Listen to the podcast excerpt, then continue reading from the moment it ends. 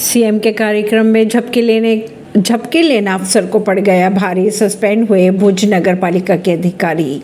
मुख्यमंत्री भूपेंद्र भाई पटेल के सामने झपकी लेने वाले अधिकारी जिगर पटेल को राज्य के शहरी विकास और शहरी आवास विभाग ने शनिवार शाम को निलंबित करने के आदेश जारी कर दिए थे। और गुजरात के सीएम पटेल के कार्यक्रम में सोते दिखे नगर पालिका के अधिकारी हुए निलंबित। कच्छ, गुजरात की अगर बात की जाए तो मुख्यमंत्री भूपेंद्र पटेल की मौजूदगी में एक कार्यक्रम में भुज नगर पालिका के मुख्य अधिकारी जिगर पटेल सोते दिखाई दिए। इसके बाद उन्हें तत्काल प्रभाव से निलंबित भी कर दिया गया।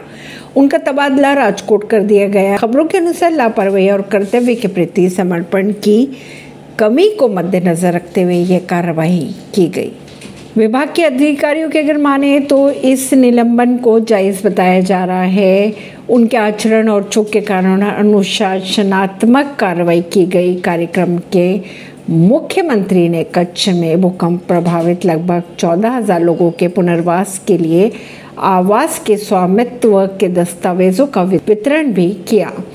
इस कार्यक्रम के बाद मुख्यमंत्री ने ट्वीट किया और और 2001 के भूकंप के बाद बहुत बड़े पैमाने पर प्रभावित लोगों के पुनर्वास का ज़िक्र भी किया। ऐसी ही खबरों को जानने के लिए जुड़े रहिए जनता श्रेष्ठता पॉडकास्ट से परवीन दिल्ली से।